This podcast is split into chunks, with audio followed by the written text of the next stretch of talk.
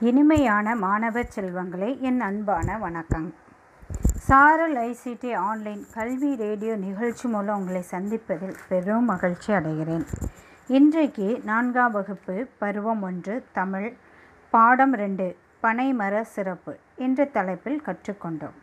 அதே பாடத்தில் பக்கம் பதினைந்தில் இலக்கணம் கற்றுக்கொள்ளப் போகிறோம். குழந்தைகளே தமிழ் இலக்கணம் இனிமையானது ரொம்ப எளிமையானது. நன்றாக கவனித்தீர்களானால் நன்றாக புரியும். பக்கம் பதினைந்து திருப்பி வைத்து கொள்ளுங்கள். எடுத்துக்கொண்டீர்களா சரி பால். பால் என்றால் நமக்கு ஞாபகம் வருது என்னது? நாம் சாப்பிடக்கூடிய பொருள். அப்படிதானே இது வந்து அந்த பால் அல்ல. இலக்கணத்தின் ஒரு பகுதி பால். இலக்கணத்தின் ஒரு பகுதி பால். பால் என்பதை என்ன என்பதை பற்றி தெரிந்து கொள்வதற்கு முன்னால் திணை பற்றி தெரிந்து கொள்வோமா? திணை என்றால் என்ன?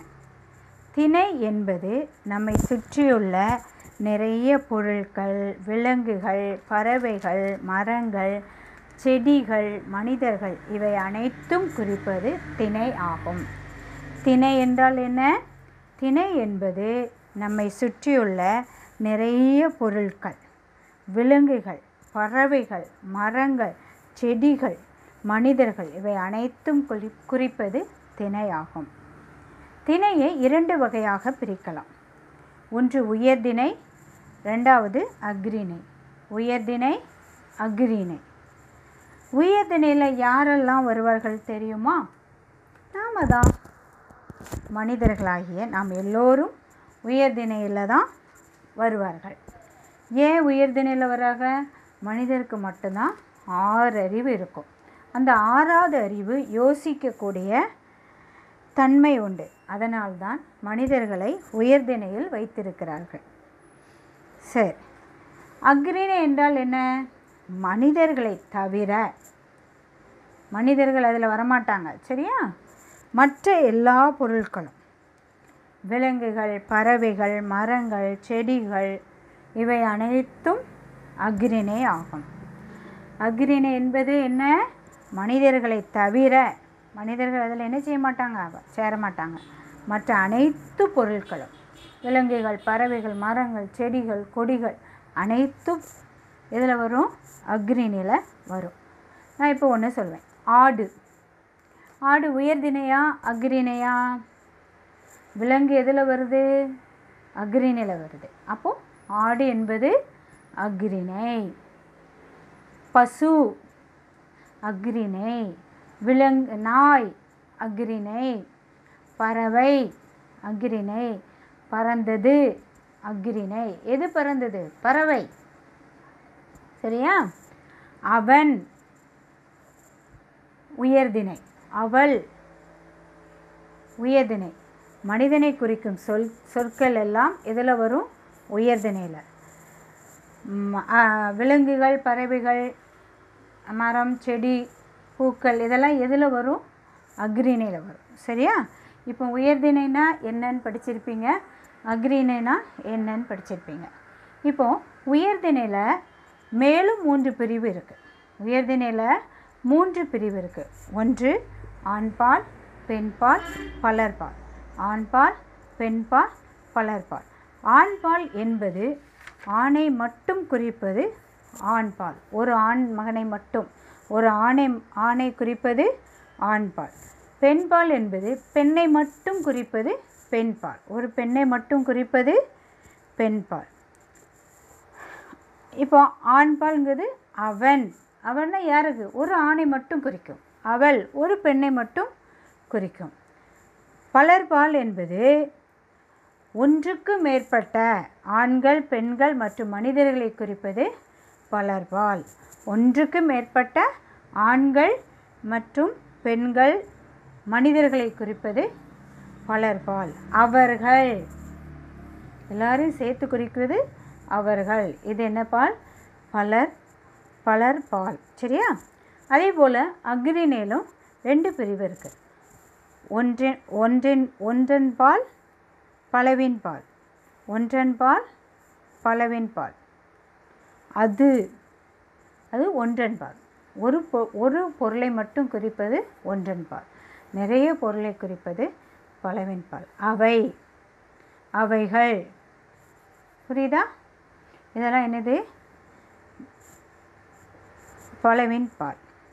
ஒன்றை மட்டும் குறிப்பது ஒன்றை. அக்ரிணையில் ஏதேனும் ஒன்றை மட்டும் குறிப்பது ஒன்றன் பால். அக்ரிணையில் ஒன்றுக்கு மேற்பட்ட எண்ணிக்கையை குறிப்பது பலவின் பால். சரியா? இப்போ பக்கம் பதினாறு எடுத்துக்கொள்ளுங்கள் அதில் சில வார்த்தைகள் கொடுத்துருக்காங்க. நான் வாசிப்பேன். சரியா? அது வந்து எதில் பொருந்தும்? ஆண்பால்னா என்ன? பெண்பால்னா என்ன? பலர்பால்னா என்ன? ஒன்றன் பால்னா என்ன? பலவின் பால்னா என்ன? உயர்தினைனா என்ன? அக்னின்னா என்ன? உன உங்களுக்கு என்ன செஞ்சுருக்கோம்? நன்றாக புரிந்திருக்கும். சரியா? கீழ்காணும் சொற்களை வகைப்படுத்துக. கீழ்காணும் சொற்களை வகைப்படுத்துக. அவள் ஒரு பெண்ணை மட்டும் குறிக்கும் அப்போ அது என்னது?